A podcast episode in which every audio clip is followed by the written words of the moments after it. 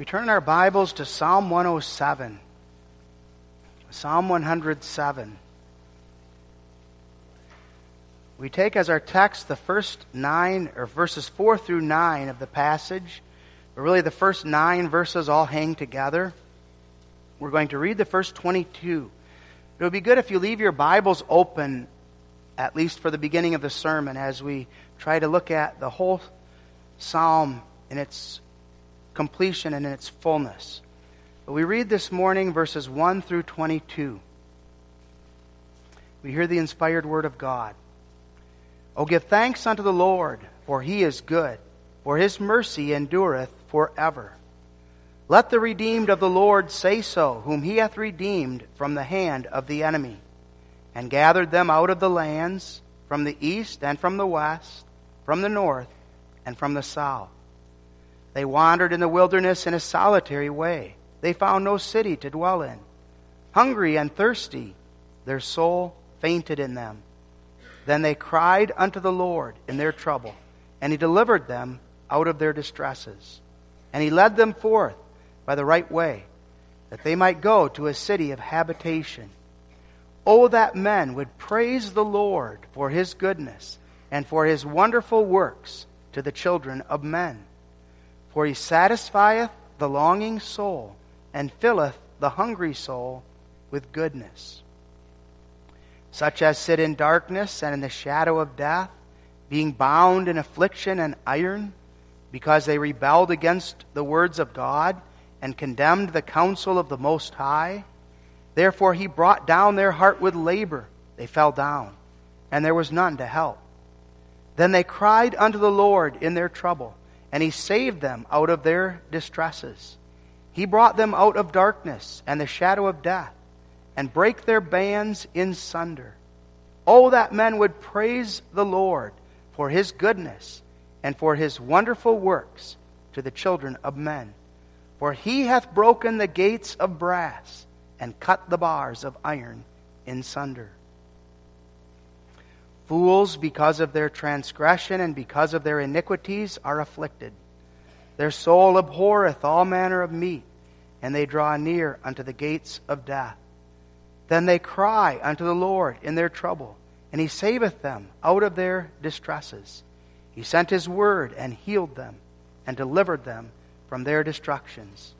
Oh, that men would praise the Lord for his goodness and for his wonderful works to the children of men and let them sacrifice the sacrifices of thanksgiving and declare his works with rejoicing.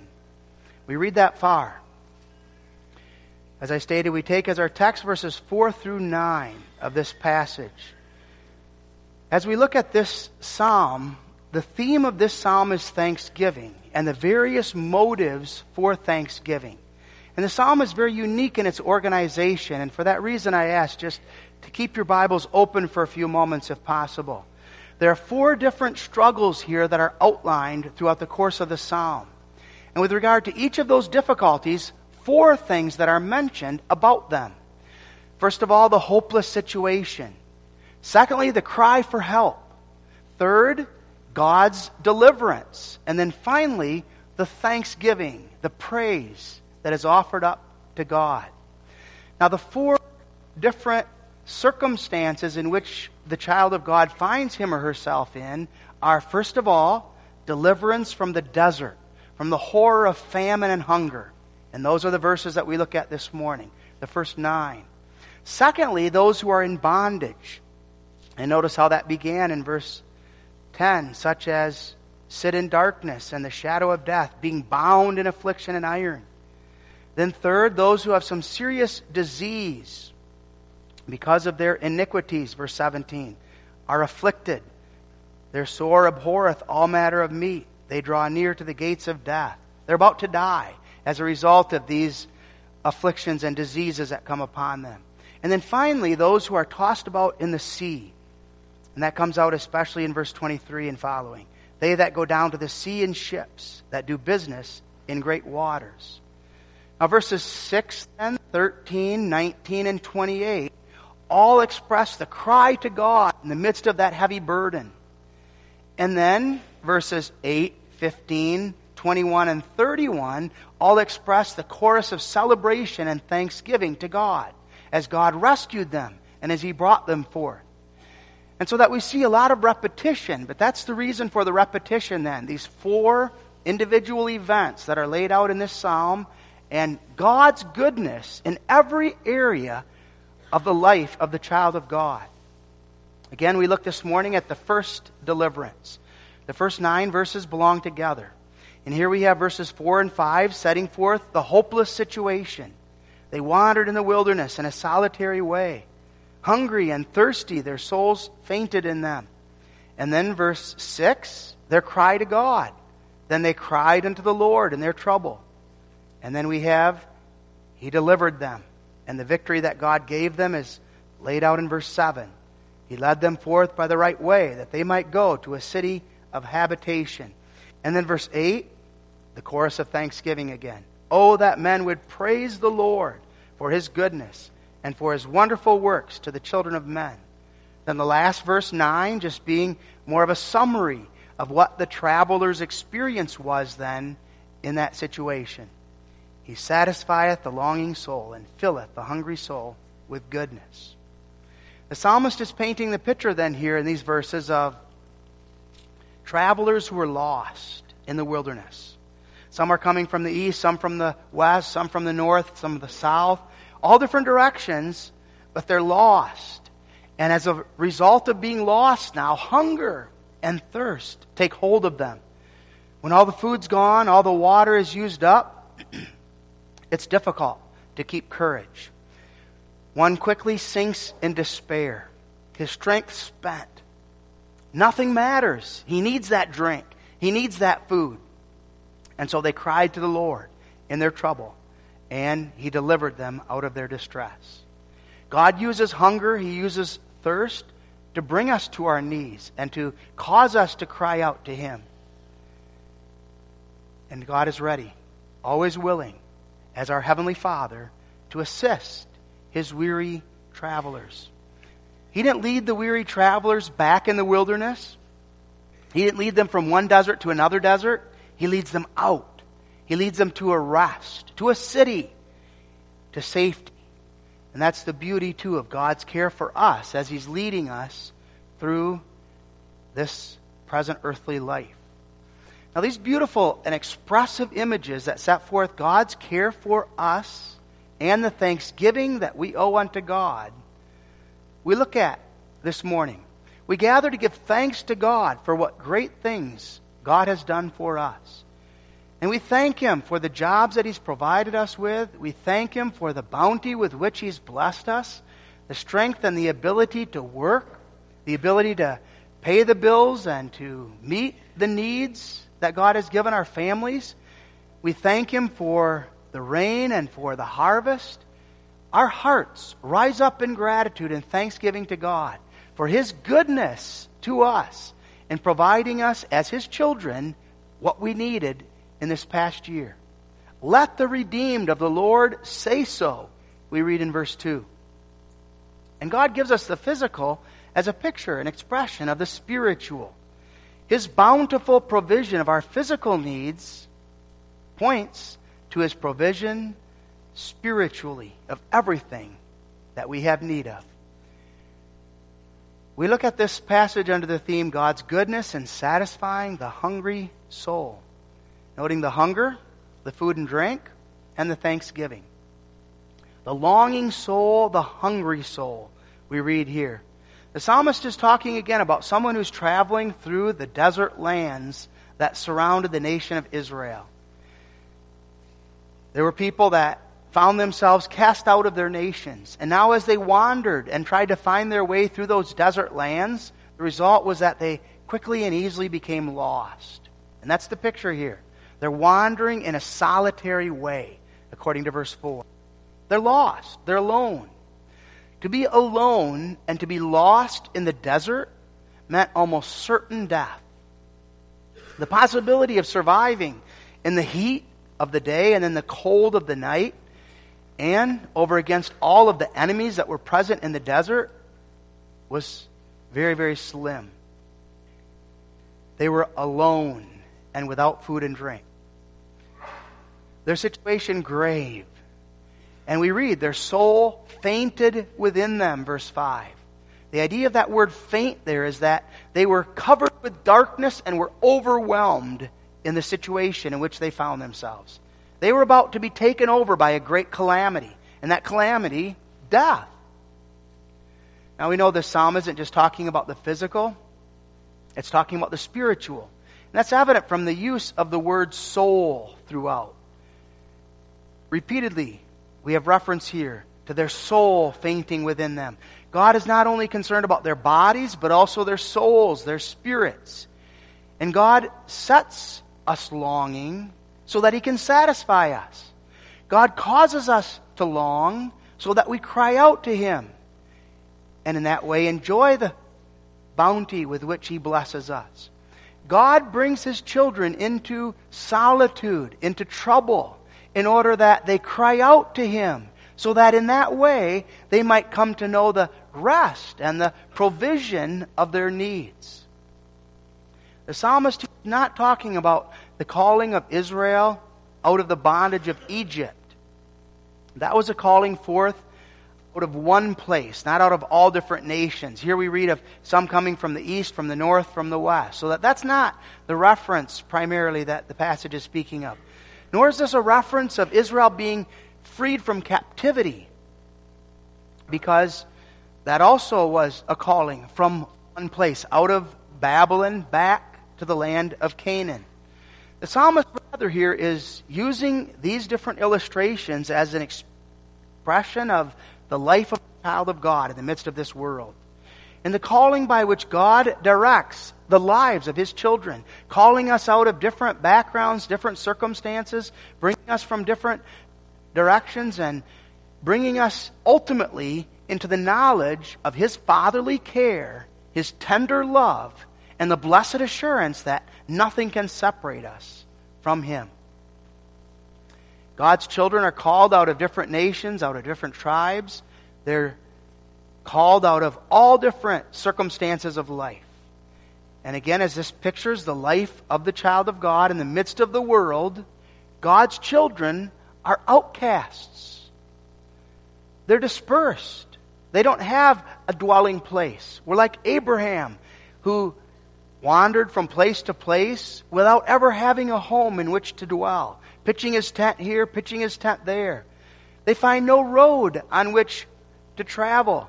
They don't find rest. They're not even able to find food and drink. That's the picture here of themselves. Spiritually alone. Brought into this circumstance by God for a sovereign purpose. That they might know their need and that they might cry out to God and know the provision that He provides. Now, beloved, for us who are full and who don't even really know what hunger and thirst is, it's difficult sometimes for us to relate. We come together and we give thanks to God for the bounty with which He's blessed us. And it's difficult for us to think about what it would be like to be thirsty, to be without food. In Catechism this past week, we talked about Ishmael and Hagar. God told Abraham to send them away, and he gave them some food and drink, but it ran out. And about Hagar then having to come to the realization that she had no more food, nothing that she could give her son, and therefore laying him under a tree, a bush, and then her going off in order to wait for him to die. Hard it is for us to fathom what that would be like to have nothing to drink, no possibility of quenching our deep, deep thirst. There are times when God does lead us in a spiritual sense through such struggles and difficulties. And God does that at times. He takes from us our jobs. And He reminds us then, from a physical perspective as well, what it means to lean on Him and to look to Him for our daily bread. He afflicts some with cancer, and through their treatments, they lose their strength. And they're brought to realize that when one is weak and when one's strength fails. I can't stand in my own strength. And God leads us to see and to confess our deep dependence upon Him. There are times that God takes a loved one from us, a loved one that we thought we could not live without. And yet God does that so that through the sorrow and through the trials, we are reminded of our dependence on Him and His care for us and His provision of our needs. We experience troubles in our marriages, troubles in our families and in our homes, and we cry out to God. God uses these afflictions, these troubles, to cause us increasingly to see we are weak. We can't go forward of ourselves. We need His strength, and we need His hand. And God also does it increasingly to show us our own end. That we too are frail. That the day is coming when we also will pass from this world.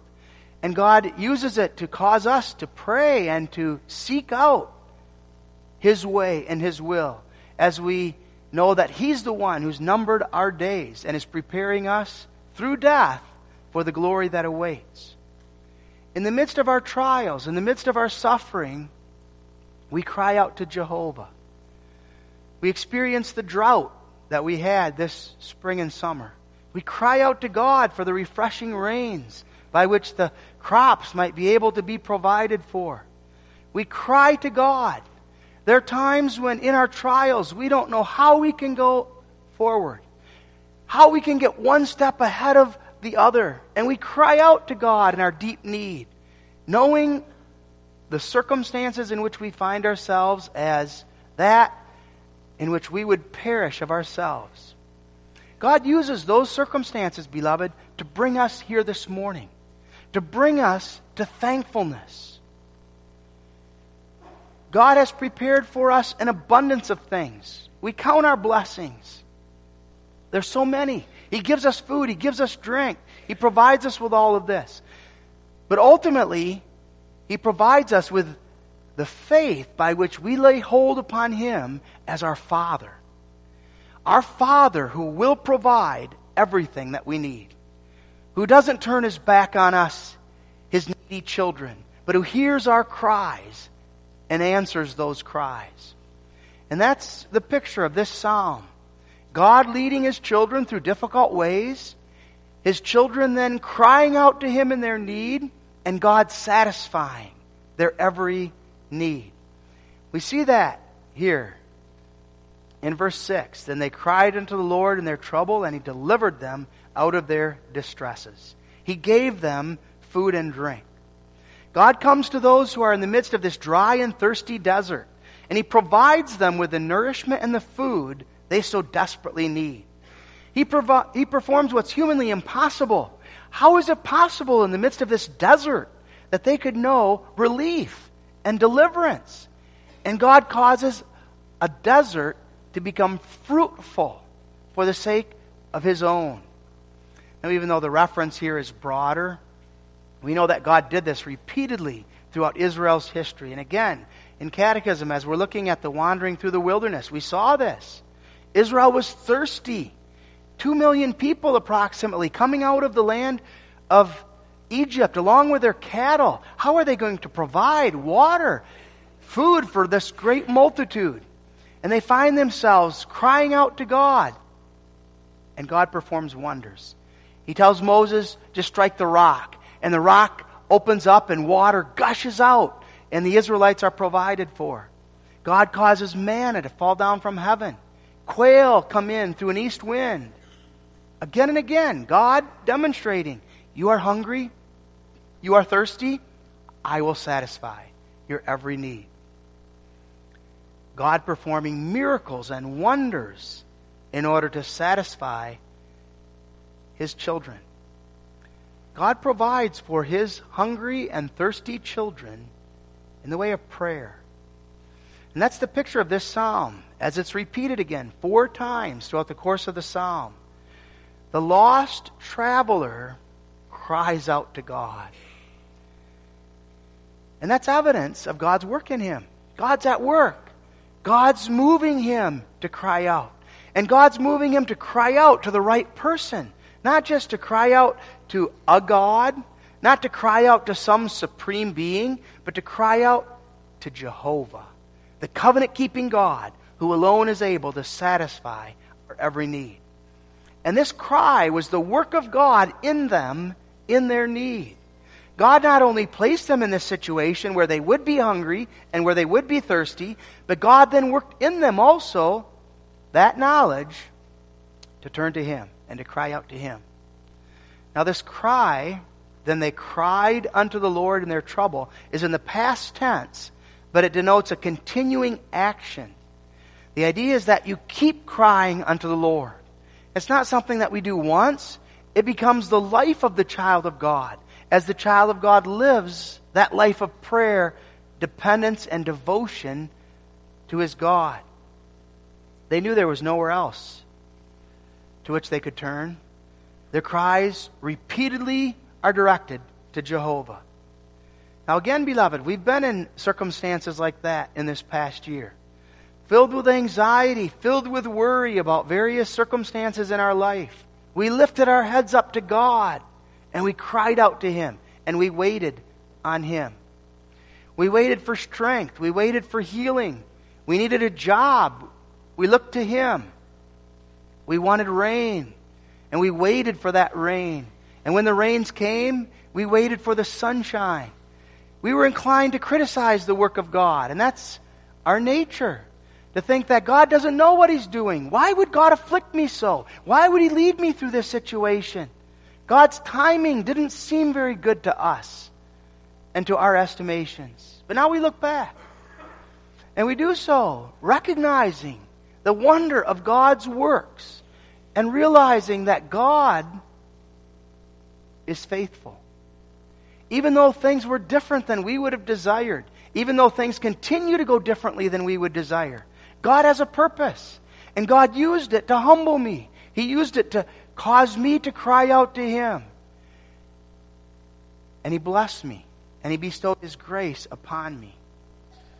My prayer life would not have been what it is today had not those afflictions come upon me.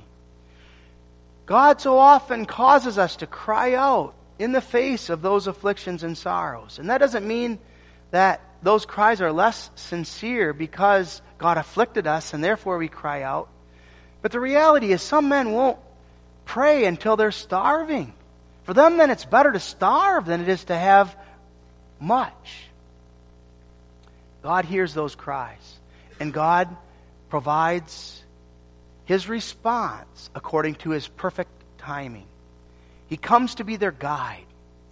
In the midst of the wilderness, all alone, God shows up. And that's what God did to Hagar and to Ishmael. Remember, God spoke to Hagar and then God assured Hagar that he would be with Ishmael. Any delay would have resulted in death. But God was there. He was the one who would be their provider and the helper. And God leads us in the right way, according to verse 7. Not in the way that we would go, the right way. There are many wrong ways, many ways we would be inclined to follow, but the right way, the way which God ordains for our good. And he leads them then to a city, to a habitation. We're always assured of that. He's leading us the right way. Even though we can't, again, understand or fathom it, we cry out to him and by faith lay hold upon that wonder. He satisfieth, he filleth. Verse 9. Beautiful words. He satisfies and he fills Beloved, there is satisfaction, there is fullness found in none other than Jehovah God. And we look to Him, we cry out to Him, and He provides that satisfaction and that fullness. He provides an abundance. And we stand before God with that reality. Today we celebrate what God has done for us. We cried in our need. He heard those cries beyond what we would expect. And He's cared for us. He's provided for us in terms of our health, in terms of sickness. He's provided for us in terms of the place that He gives us in our families, in the church. He gave us work. He provides for us prospering in our labors. He gives us possessions. He gives us luxuries. He gives us time with our family, with our friends. And even though there yet remain burdens and struggles that constantly confront us.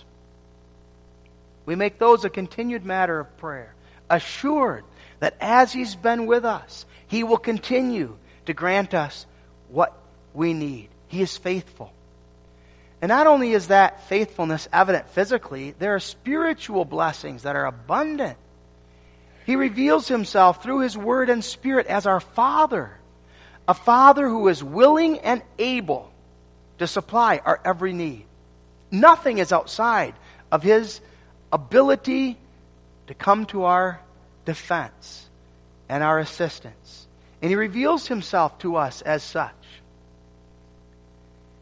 He gives us faith by which we lay hold upon him and we trust in him. He increases our understanding through trials and through controversy, causing us to be sharpened and better able to understand and defend what we believe and why we believe what we believe. Conflict also for our good. And he gives us the gift of prayer. We're able to possess and read His Word as often as we desire. We have the Scriptures readily at our disposal. He gives us the ability to worship in freedom. He gives us good Christian schools where we can train up our children. So much He gives us. But that which is above all is He gives us an abundance of His grace. Beloved, that's our greatest need God's riches. As the riches of God come to us at the expense of His own Son, Jesus Christ the riches of his goodness. That grace is so powerful and so marvelous that it changes us, even though the desert remains the same. It works a transformation within us, even when our income doesn't increase. It works in our hearts a transformation, even when the pain, the suffering intensifies such a power that grace is that it draws us to Him and it gives us to know nothing, nothing can separate me from the wonder of my love for you. A grace that is showered upon us in Jesus Christ. And we know that that grace is sure. That grace is unconditional. That grace is from everlasting to everlasting. And that grace is such that He will preserve and keep us in the enjoyment of it. We're made aware of the fact that all of our suffering is because of sin. What is the reason for suffering in the midst of this life? Sin. And the fact that we find ourselves in the midst of the desert is because of sin. The fact that we are hungry and we are thirsty at times is because of our sin. The fact that we depart from the right way and we go the wrong way is because of sin. We lose our way because of our sinfulness. But God, in His grace, forgives. And He works in us repentance. And He gives us to know that He will guide us and He will lead us and He will provide us all that we need. And He lifts us with His everlasting arms and He sets us again on that right path and grants us to know that His goodness will never fail. His mercy is sure.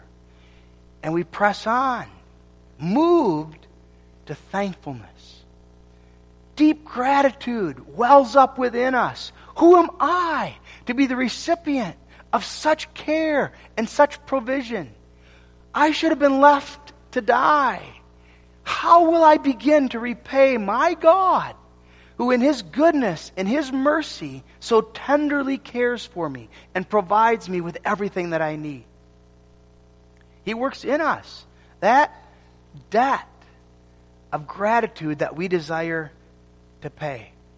He doesn't want our outward possessions. He owns a cattle on a thousand hills. He wants that thankful heart and that evidence of gratitude that He Himself works by His Spirit within us. And that's the thanksgiving that's on the foreground here throughout this entire psalm a psalm of thanksgiving. Oh, give thanks to the Lord. Why? For He is good, for His mercy endureth forever. His goodness his mercy, both of which flow out of the marvelous depths of His grace, are that which move us to verse 8 Oh, that men would praise the Lord for His goodness and for His wonderful works to the children of men. God works are, God's works are so great, they're so glorious that they can't even begin to be compared with ours. As a matter of fact, in this psalm, God's goodness and mercy are contrasted with our weakness, with our hunger, with our bondage, with our frailty and about to die, and with the raging sea, which is about to swamp us.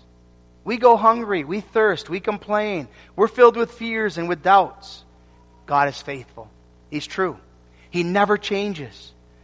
And the word goodness here is the word in the New Testament that is used for God's covenant love. Reading the Old Testament, God makes reference to that again and again. His covenant faithfulness, His covenant love, which covenant love is realized in Christ and is preserved and kept toward his children to all eternity. His tender, loving kindness. This is the greatest gift that we could ever receive. That God looks upon us in Christ and he gives us to know that goodness and that mercy that is everlasting, that is unconditional, it's not dependent on anything of myself, and it's unchanging. And it is in me a power of transformation. It's a power of change a change with regard to my attitude, my conduct, and my walk with Him. Beloved, this greatest gift that one could ever know is the gift with which God has blessed us, His children. He's given that to you and to me. Oh, that men would praise the Lord for His goodness and for His wonderful works to the children of men. And even more, those works are made so great and so wonderful because of those to whom God bestows the mercies. We're unworthy. We're not deserving of it. We're going to thank God when the memory of the deliverance is fresh on our minds, but as soon as we have enough, then we get we forget to pray again and we forget to lean on God and we quickly take his word for granted. That's the shameful reality that we face. The redeemed of the Lord, therefore, are required to be repeatedly exhorted to bless God, to thank God. God has a purpose for the afflictions and the sorrows. And again, the importance of this psalm, just laying out the various aspects of those struggles and reiterating God using all of that for good in your life. Necessary in order that you might know the fullness of His goodness and His mercy that fails never. Beloved, the marvels of God's grace are so high, so great, we can't begin to put a price on it. How can we value them ever as we ought? God has given to us not only our physical needs again in this past year, we gathered in March at our annual day of prayer in order to pray to God that He would provide that which was necessary for this year. Now we look back, and though we were at times with anxiety and with concern, we do so with shame. God's goodness and God's mercy is abundantly evident. He supplied us abundantly. And what do we do in response to that knowledge and that wonder? We praise Him. Praise Him for all that He's done through the history of the church. Praise Him for what He's done for this church. Praise Him for what He's done for me, what He's done for you, what He's done in our families. Praise Him this day on Thanksgiving Day. And as we join with family and with friends, we celebrate His goodness and His mercy toward us. We are hungry. We are thirsty. We are needy. He supplies our every need. And we praise Him for that goodness and for that mercy. Beloved, as travelers on the way to that heavenly city, that heavenly country, our needs are going to continue. The troubles and the distresses of life are going to prevail. We cry out to Jehovah. And we go forward as thankful children, looking forward to that day when He will usher us into the heavenly city where there will be no more hungering, no more thirsting, no more tears, no more sorrow, where the Lamb will feed us and the fountains of everlasting water will flow, and God will wipe every tear from our eyes. Look forward to that day when we will join that multitude that no man can know before the throne of Jehovah God and be able to dwell there in perfect thankfulness to God for his goodness and for his mercy. Amen. Our Father, what great things thou hast done for us. We are so undeserving and so unthankful at times. But Lord, cause that in our afflictions, in our sorrows, we might cry out to Thee and know the goodness and the mercy that surpasses our expectation and work in us that true thankfulness, that praise by which we might ever adore and magnify Thee as Jehovah, our covenant keeping God. Amen.